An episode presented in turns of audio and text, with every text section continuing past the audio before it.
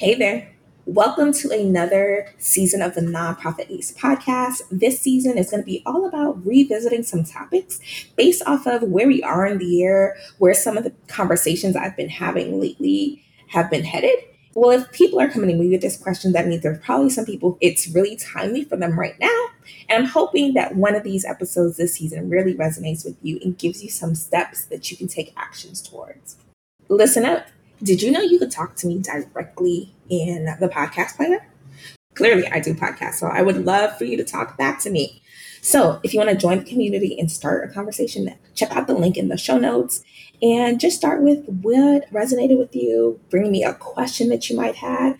Maybe you'll hear me respond to it on a future episode. All right, so excited to chat with you. Any accounting, business, or tax advice in this here podcast is not intended as a thorough, in depth analysis of your specific issues. It's not a substitute for a formula opinion.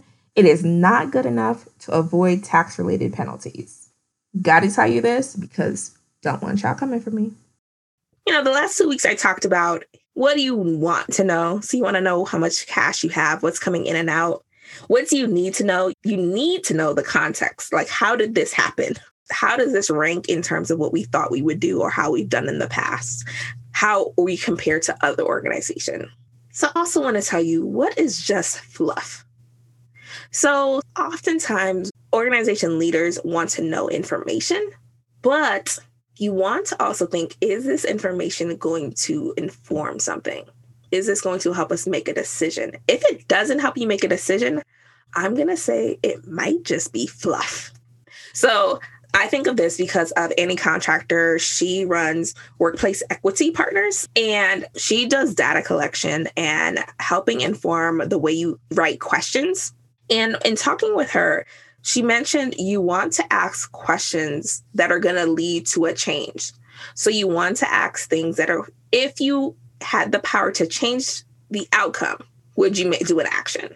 So, for example, if your organization is like, hey, we want to know the demographics of our donors, so we want to know their age or their race, will you change your decision making based off of the information you have? Yes, sure. Ask those questions. Say that's something that you want to know.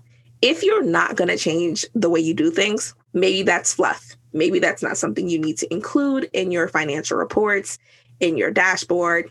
Another thing you want to think about is if you're asking your treasurer or whoever's putting together financial statements, hey, can you give us an idea about our reserves? Like, how much do we have? Well, if you've never talked about a reserves policy, I would say this is fluff because there is no number. And so this is another place where context is going to be important.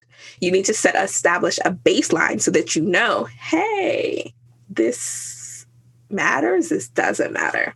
Another thing that I want you to consider about could this be fluff or not at your organization is if you are doing your reports and you are not factoring in the upcoming items. So maybe somebody puts together a forecast, but no one ever looks at it. Last episode, I said, you know, you want to know about what's coming up but if no one is ever talking about it, as much as it pains me, maybe that's just fluff for your organization. I'm not saying it's fluff as in it's unnecessary. I'm saying maybe the timing of presenting this information is not where it's most useful. Maybe your board and your leaders are more focused on, I don't even understand the first two pages, like what do we have, who do we owe, and how is money coming in and out. I can't even wrap my head around how do we plan for the future? So that's the other piece of considering what is fluff. Are you building reports that are too advanced for the audience that you are serving? So maybe it's fun to put together. You're like, it's super cool, but it's not really helping them. And so consider that. I love a good dashboard. I think everyone should use it because it can give you information in a different way.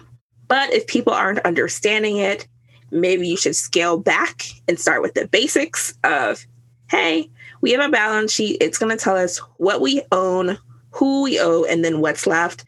This is our statement of activity. It's going to tell us how many came in and how many came out.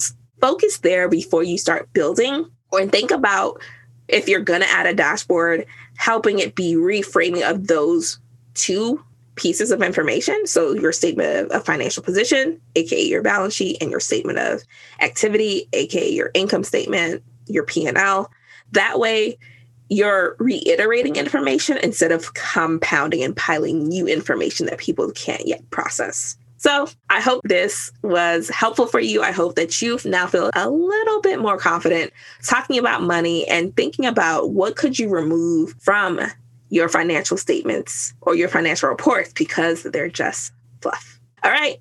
Until next time, I'm Kyla Graham. This has been another episode of the Nonprofit Ace podcast.